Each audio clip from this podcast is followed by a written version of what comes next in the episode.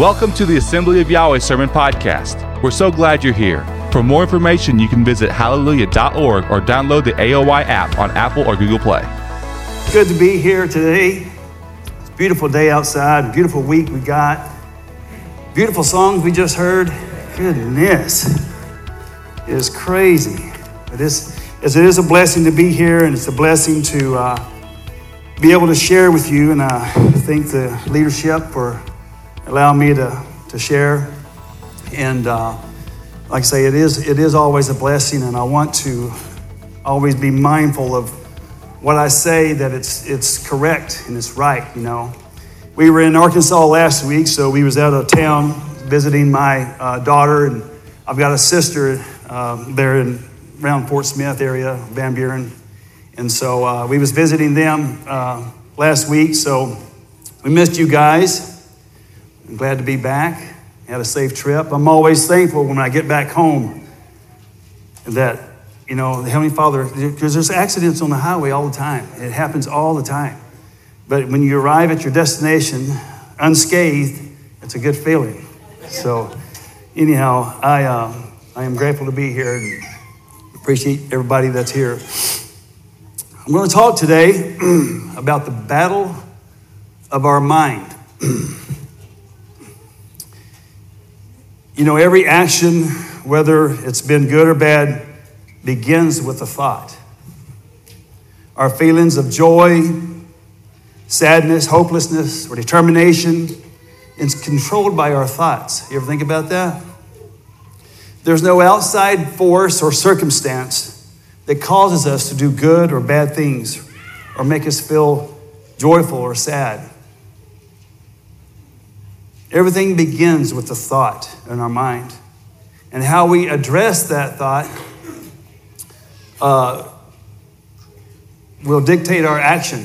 How we, how we rationalize this thought will dictate our action.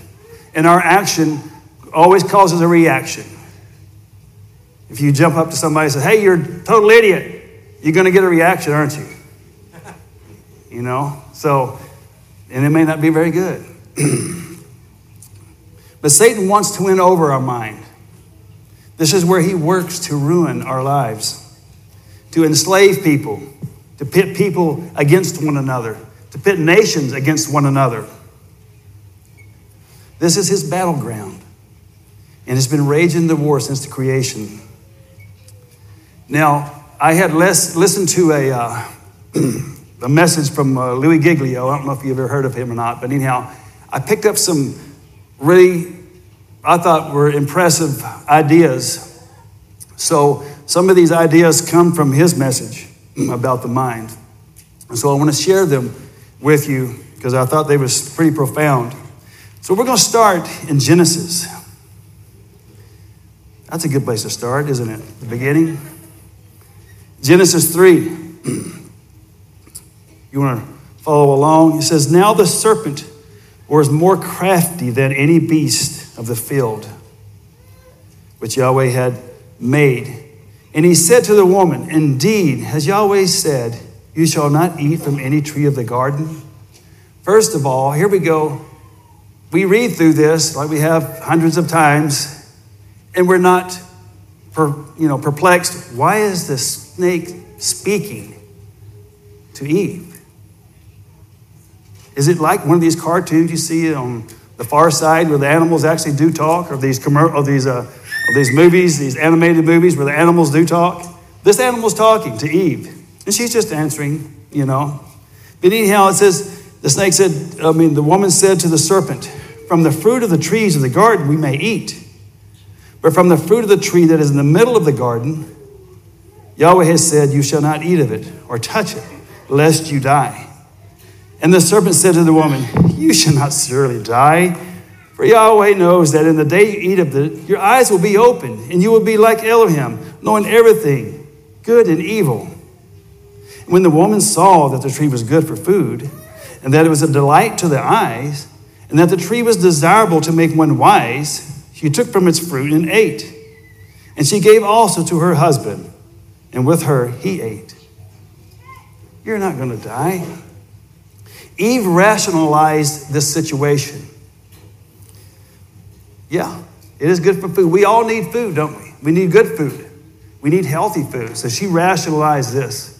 It's good for food. Satan, you're right. It's a delight to the eyes. It actually looks good. Nobody likes to eat food that don't look good, do you? A lot of times it may be pretty good, but if it don't look appetizing, I'm not going to eat it. You know, I'm just going to turn. So if you see me going down to the lunch line today, just don't be offended. You know, your presentation has to change a lot. but it was desirable to make one wise as well. Satan had done his work. He had planted a seed of doubt, and now it's just a waiting game to see where will when Eve will act on this seed of doubt. So as Eve ponders these thoughts, and I, you know, I didn't know about, I didn't think about this, I never thought about it before, but it, we don't know that Eve took the fruit right then, do we? It could have, she could have taken it right then. It could have been an hour or so. It could have been a week. It could have been a month. We don't know. We don't really know how long it took for her to actually eat the fruit. But Satan's not concerned about the time frame, is he?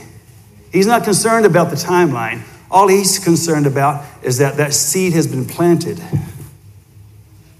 That our mind now is preoccupied and busy with this seed that he's put into our heart and our mind. Now I'm thinking about this. Did Yahweh really say I was going to die? Really? You ever, you remember the story of Snow White? She eats the poison apple. it was presented to her as something really nice. Wondering where that story comes from. You know, the, the basis of, of that story. This is also where we get the, the, the saying, forbidden fruit is always sweetest. This is where you get this saying, where it comes from, from the Bible. Forbidden fruit is always sweetest. In other words, the things we can't have, or the things that maybe are not supposed to have or not good for us is the very things we want. Isn't that so true? Have you ever experienced that? The very, those are the things you want. And we think that if I can have this, I will be satisfied. It will fill a hole in my heart. It will, it will just create a euphoric experience in my life.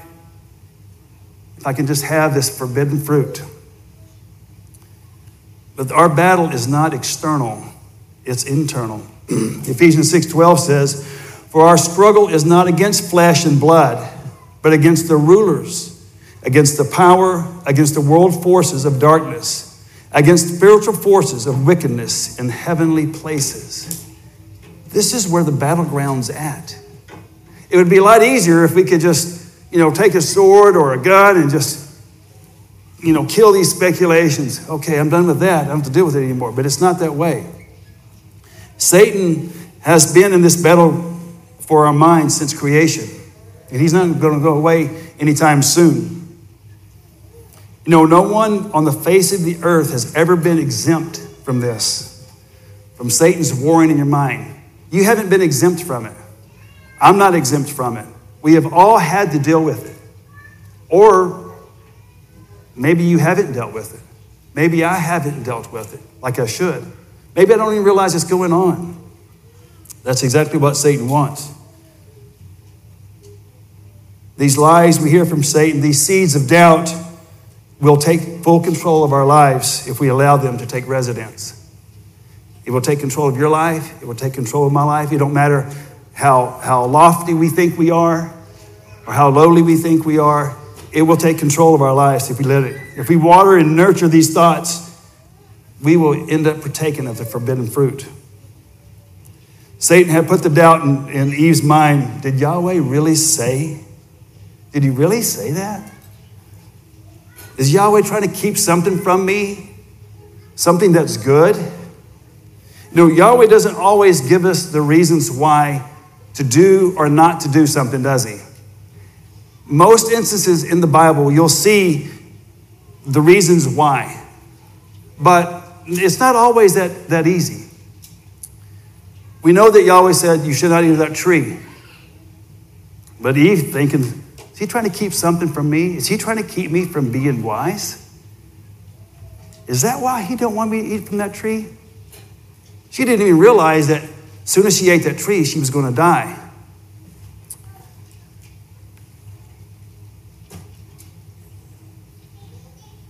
And she would understand good and evil, and she would set in motion for all of mankind this, this death that we're experiencing, this, this, our, our trials and tribulations that we go through. She set in motion those things just because of that seed of doubt.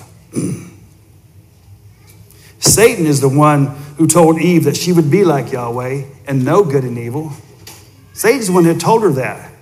Yahweh didn't tell her that. Yahweh didn't tell her that, you know, Eve, if you eat of this, you're going to be just like me. You're going to know good and evil. That was Satan who told that lie. This sounds like a good thing. We like knowledge, don't we? This is also why we hear the saying to nip it in the bud. You ever heard that saying, to nip it in the bud? When you see that bud, if you see a like a, a fruit tree or whatever, you see it, it, it comes in bloom and then it comes into a bud. You nip it in the bud, you eliminated the fruit, right? This is where we get that, that idea of that, to nip it in the bud. We need to identify the thoughts that are not right and dispel them before they turn into something bigger. You know, many times we can have these thoughts, and I know you've had them, and I know I've had them, because we're all basically the same way.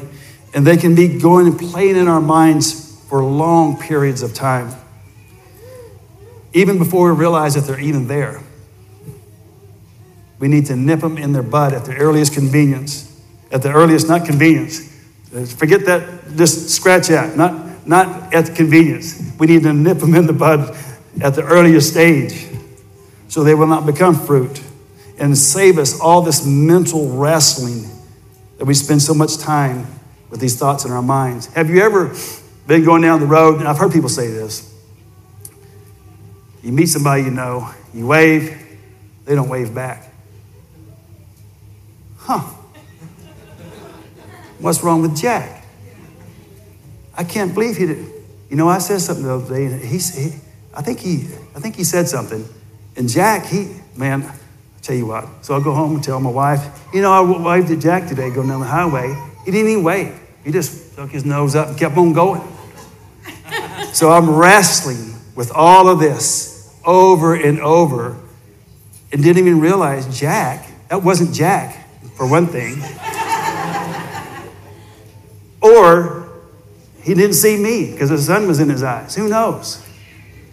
But I've spent hours, maybe days, maybe weeks, having a grudge against Jack because I just assumed that he didn't wait for me on purpose. So, how much Wrestling have I done? Quite a bit. Have you ever done that? It was just me. You okay. All right. We remember the story of the spies who went out to seek out the, the promised land. Turn with me, if you will, because this is where it really gets good. In Numbers 13.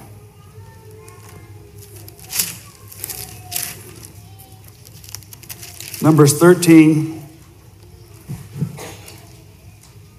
verse 30. No, verse 25. And when they returned from spying out the land, so Moses had sent them uh, uh, one from each tribe to spy out the land, and it's like 40 days to spy out the land of Canaan. They're about to go into the land of Canaan. They came out of Egypt, they've seen all the miracles. Yahweh had promised them success. They're going to go in and they're going to get a plan, spy out the land. Verse 26 They proceeded to come to Moses and Aaron, to all the congregation and the sons of Israel in the wilderness of Paran at Kadesh. And they brought back word to them and to all the congregation and showed them the fruit of the land. Thus they told him and said, We went to the land where you sent us, and certainly it does flow with milk and honey, and this, and, and this is its fruit. Nevertheless, the people who live in the land are strong, and the cities are fortified and very large. And moreover, we saw the descendants of Anak there. Amalekite, uh, Amalek is living in the land of the Negev, And the Hittites and the Jebusites and the Amorites are living in the hill country. And the Canaanites are living by the sea and by the side of the Jordan. Then Caleb quieted the people before Moses and said, We should by all means go up and take possession of it, for we shall surely overcome it. So he had a positive attitude.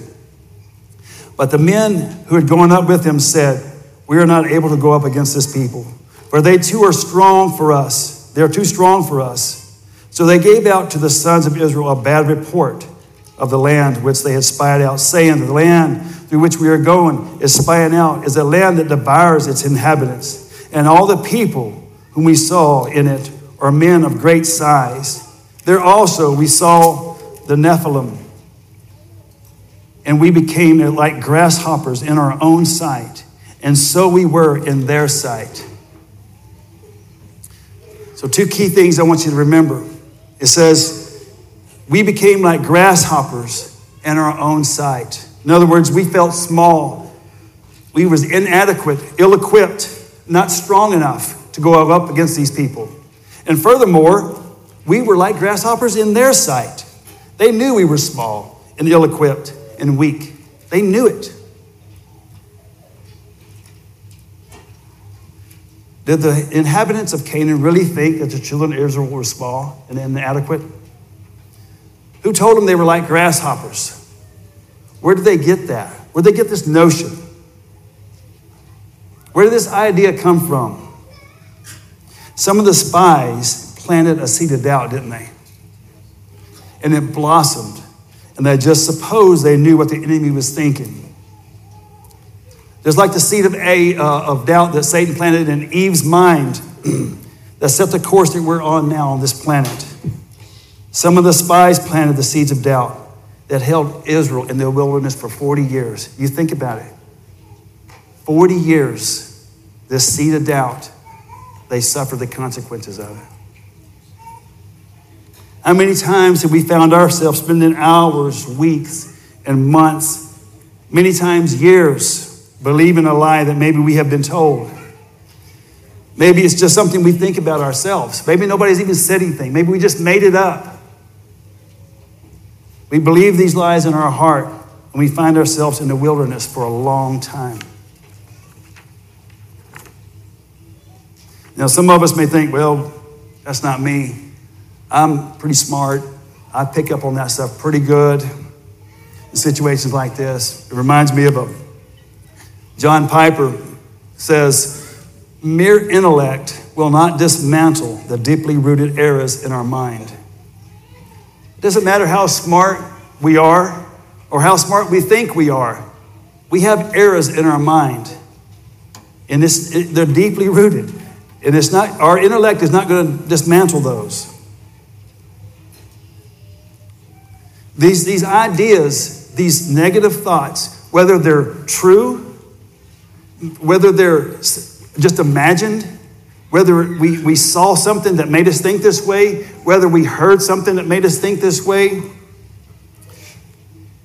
can rob us of our sleep, steal many hours of our energy, lots of energy, because we let these thoughts reside in our hearts, in our minds.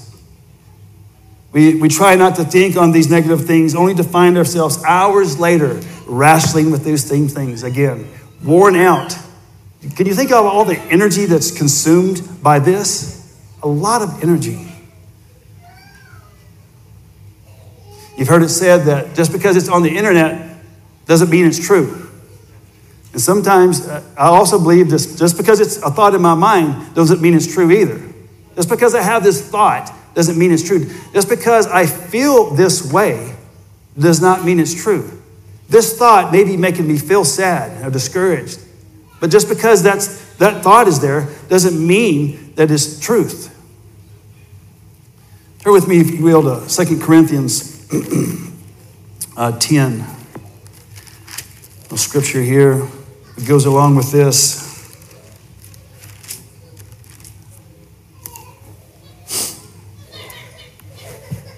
You know, the hardest thing about doing a message is to hit that time slot.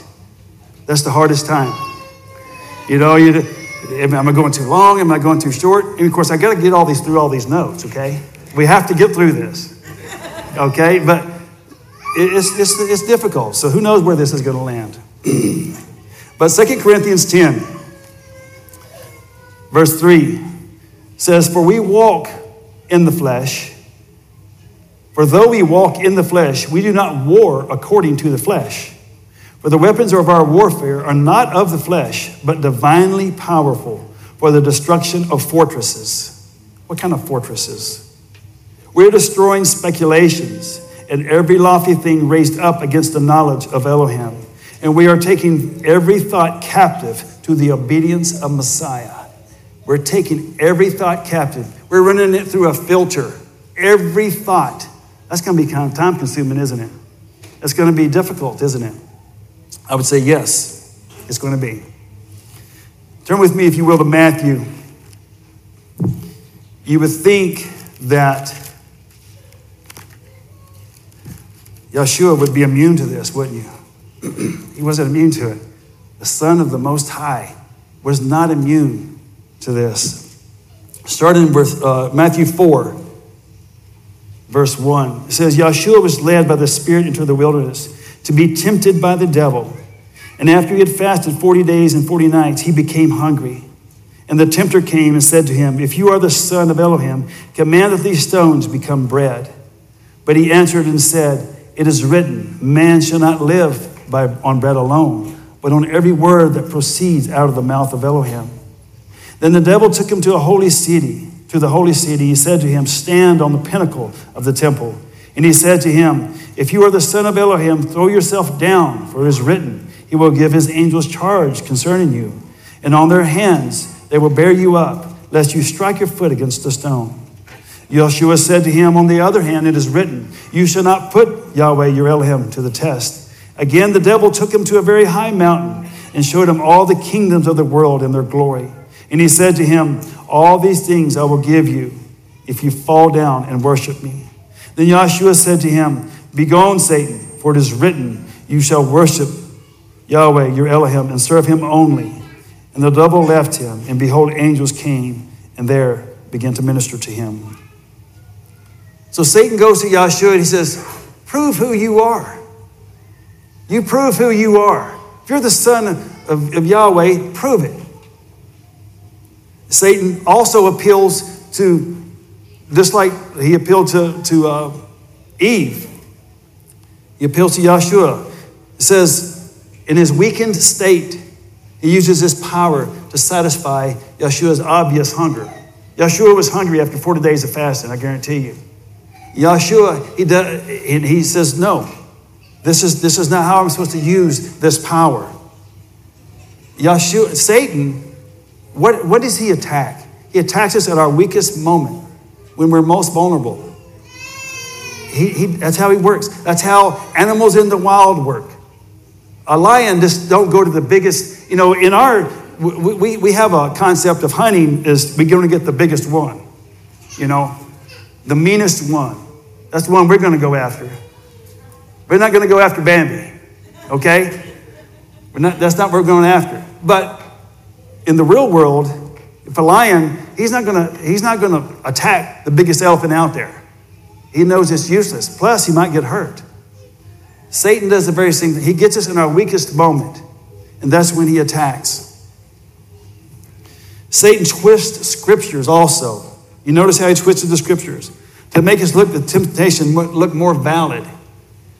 He uses scripture and he'll twist them to make it look more valid. And plus, he also flat out lies, as he did to Eve. He told Eve, You're not, you're not surely going to die. Flat out lies to get Yeshua to worship him. Satan appeals to the lust of the flesh, the lust of the eyes, and the boastful pride of life. He appeals to that. That is in all of us, because we're in this fallen world. That is in all of us. We deal with this all the time. You know, if Yeshua hadn't ordered Satan to be gone, this could have went on for hours, days. This tempting could have went on. Anyhow, so how do we take control of this? First of all, I got the bad news. The bad news is you're going to have to be dealing with this all your life. You're gonna, you're gonna have to deal with this all of your life, as long as we live. Satan is not easily deterred, but there is victory. Yeshua is our example, and he, he was victorious and able to control these thoughts. He never sinned, he never acted in a wrong way. So we have to identify the thoughts. We have to practice self awareness. Whatever just happens to us randomly, we have to be aware of what's going on. We have to be aware of our emotions, where they're at. It's self awareness. A lot of people are not self aware. And I think, I think it's something you have to, to, to learn as you grow older is self awareness. We have to do this. This is, this is where we, we, we need to, the filter we need to run through. We need to ask ourselves, where did these thoughts come from? This thought that I'm having in my mind, where did this thought come from? Are these thoughts creating fear in my life? Are they making me angry, anxious, or depressed? Are they from our loving Heavenly Father? Or are they from the liar, Satan himself? Where did these thoughts come from? That's the first question you have to ask yourself. And are these thoughts in agreement with Yahweh's word? That's the second, that's the second question. Where do they come from? And are they in agreement with Yahweh's word? If we run all of our thoughts through this filter, it will save us a lot of grief, I guarantee you. you know, with these negative thoughts, something's going to get bound. Something is going to get bound. Either you're going to get bound by these thoughts for, for days and weeks, years possibly, or you can bind the thought itself. You can bind these thoughts, these negative lies. A lot of, a lot of times it's just lies, flat out lies. You can bind those thoughts yourself. Something's going to get bound. And then it's up to you and I to decide what it is. But we need to take them captive and put them in their place. I'm going to read here in Isaiah 54 17, another scripture here.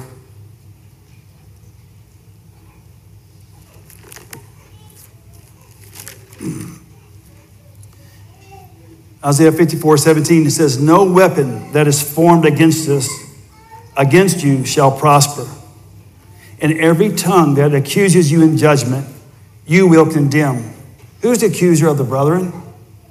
The Bible says Satan is the accuser of the brethren. Every tongue that accuses you in judgment will be condemned.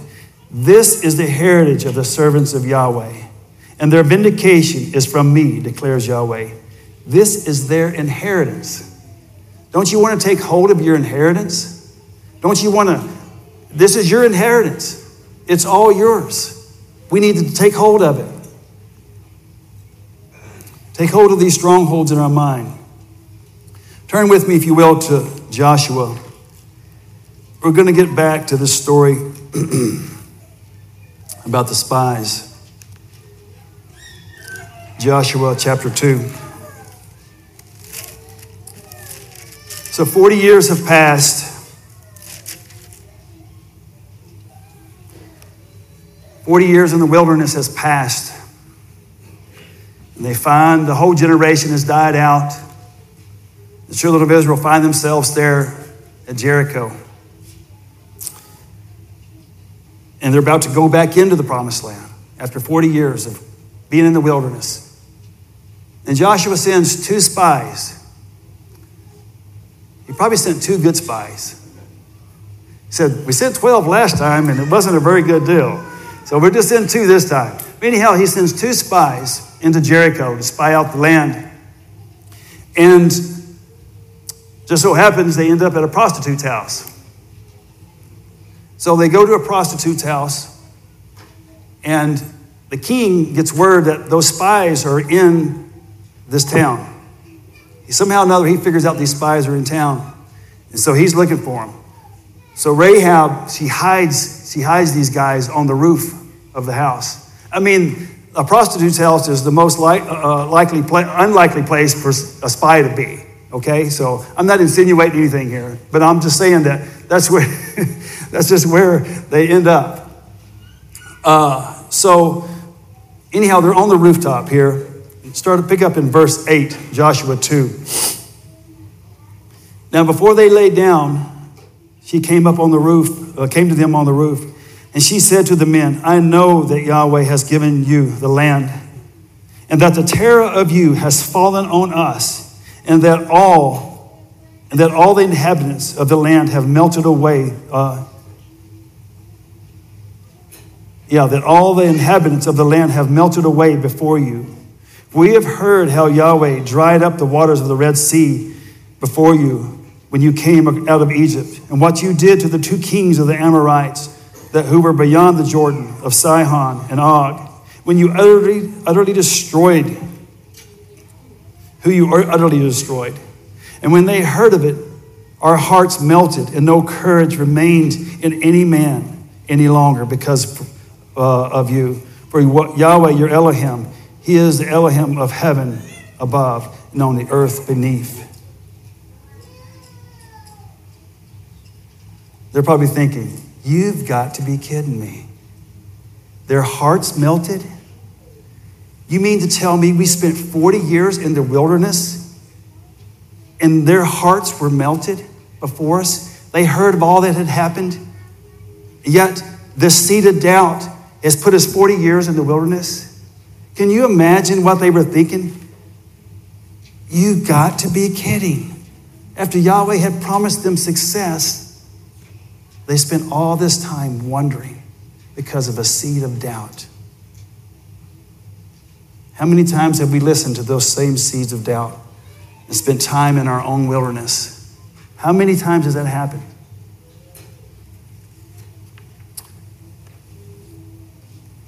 The original spies said they knew what the enemy was thinking, didn't they? When all along they did not know what the enemy was thinking. They assumed, I feel like I'm inadequate. We always feel that way on certain things. We feel like, oh, I'm inadequate. I, I can't do that. Look how little I am. Or look how, whatever it may be. Maybe look how unattractive I am. Look, look, I, I just, this is beyond me. Get somebody else. Get somebody else to do this. We all feel inadequate. But they said that they think we're inadequate when that never happened. That was a false narrative, a false story. It never happened. Matter of fact, we just read just the opposite. Their hearts were melted, they were afraid. All those people in the land of Canaan, they were afraid of Israel. Yet this, this, this false thought come into their heart and their minds and set them on a course of 40 years of wandering.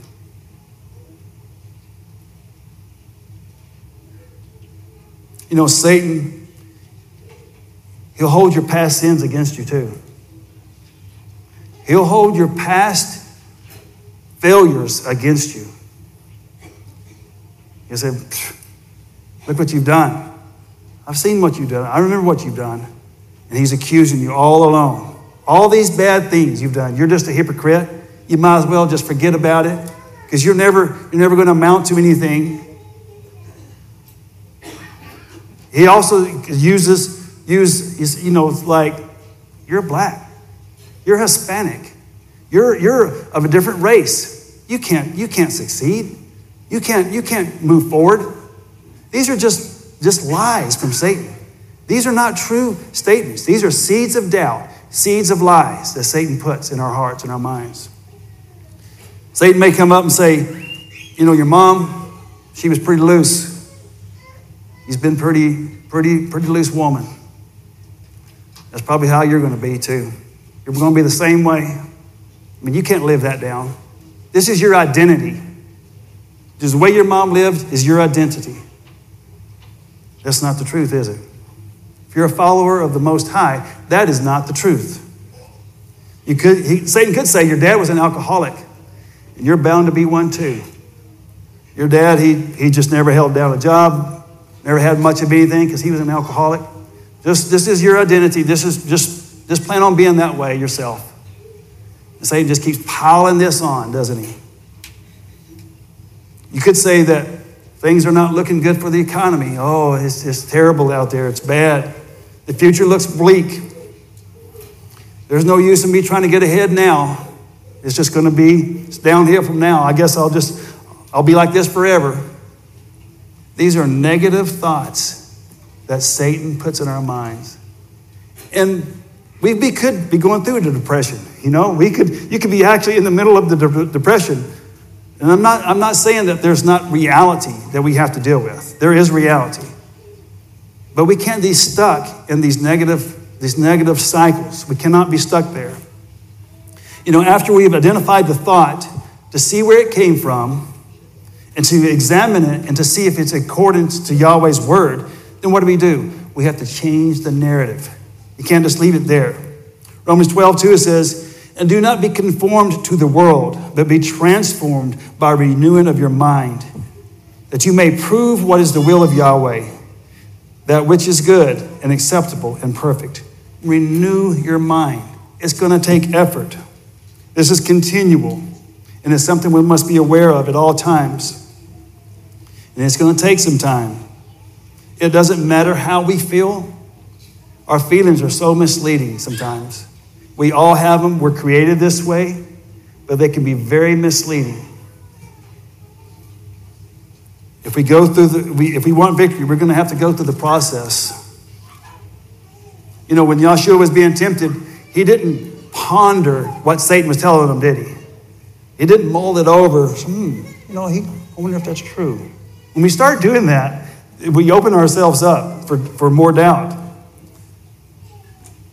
Satan, he didn't ponder it and think about it for days on end. He didn't get in an argument with Satan, did he? Oh, no, he's not. That's not, that's not true. He didn't get in an argument with the devil. He didn't try to rationalize what Satan was saying. You know, I am hungry. That bread would be really good right now. It is a true statement. I am hungry. He didn't do that. No, Yahshua used scripture. He used facts to disband the enemy. He spoke the truth, and the truth set him free. And it will for you and I also. Proverb 23, 423 tells us to guard our hearts with all diligence. To guard your heart with all diligence. I mean, in other words, work really hard at guarding your heart. If we guard our heart, then we won't, you know, have repercussions later. Guard your heart with all diligence. Isaiah 26, 3 says, The steadfast mind thou wilt keep in perfect peace, because he trusts in thee. The steadfast mind. Not a mind that's just, just tossed to about the steadfast mind, he will keep in perfect peace. 2 Timothy 1 7 says, Yah has not given us a spirit of fear, but He's given us a spirit of power, a spirit of love, and soundness of mind. This battle in our mind, we can find soundness of mind. This is why we need to have His Word in our hearts. It's important. You cannot have soundness of mind if you don't have His Word in your heart. You have to know His Word, you have to know those promises. When we hear Satan's lies, we have to know those promises. You have to know things like John 1:12 says, "We are the children of the king." You have to embrace that when Satan comes and says, You're never going to amount to nothing. So, wait, wait, wait, wait. I'm a child of the king. No, I'm not perfect, but I'm a child of the king. Psalms 139 14 says, We are fearfully and wonderfully made. When Satan says, Look at your, look at your ethnicity. You're never going to be nothing. Look who you are. You're never going to be nothing. Yahweh says that I'm a child, I am fearfully and wonderfully made. It don't matter what our ethnicity is. 1 Corinthians 10 13, he says, He will not put on us any more than we can bear. He provides a way of escape. Any thought that comes upon us, there is a way of escape. There's nothing that is too, too hard for us to bear. Romans 8 37 says, We are conquerors through him who loved us. We can conquer these thoughts. We can pull down these strongholds in our lives. 2 Corinthians 6:18 says, We are the sons and daughters of Yahweh. Now we're talking about people who are professing the Heavenly Father. You know, most of the Bible, it's not written to the world. The majority of the Bible is written to people who are claiming to be the Heavenly Fathers. That's who it's, it's, it's written to. Now, there's other people who can, who can join into this. Finally, he says, Philippians 4 8, whatever is true, whatever is honorable, whatever is right, whatever is pure, whatever is lovely, whatever is of good repute, if there is any excellence, and if anything worthy of praise, let your mind dwell on these things. It's a hard task. It's nothing we can just do one time. I'm learning more and more that life in general is a struggle from beginning to end. It's work from beginning to end. There's never a pinnacle that you can get to. We, are witnessing this through our uh, election process, election week. Used to be election day, but it's election week now. We have election week. So we're witnessing these things. It's a struggle. It's going to be a struggle for you to, to renew your mind. Just be aware of it. Be aware of these thoughts. Let them go through the filter. Where do these thoughts come from? Are they congruent with Yahweh's word? Are they in agreement with His word? And then change the narrative and put Satan on flight. May Yah bless.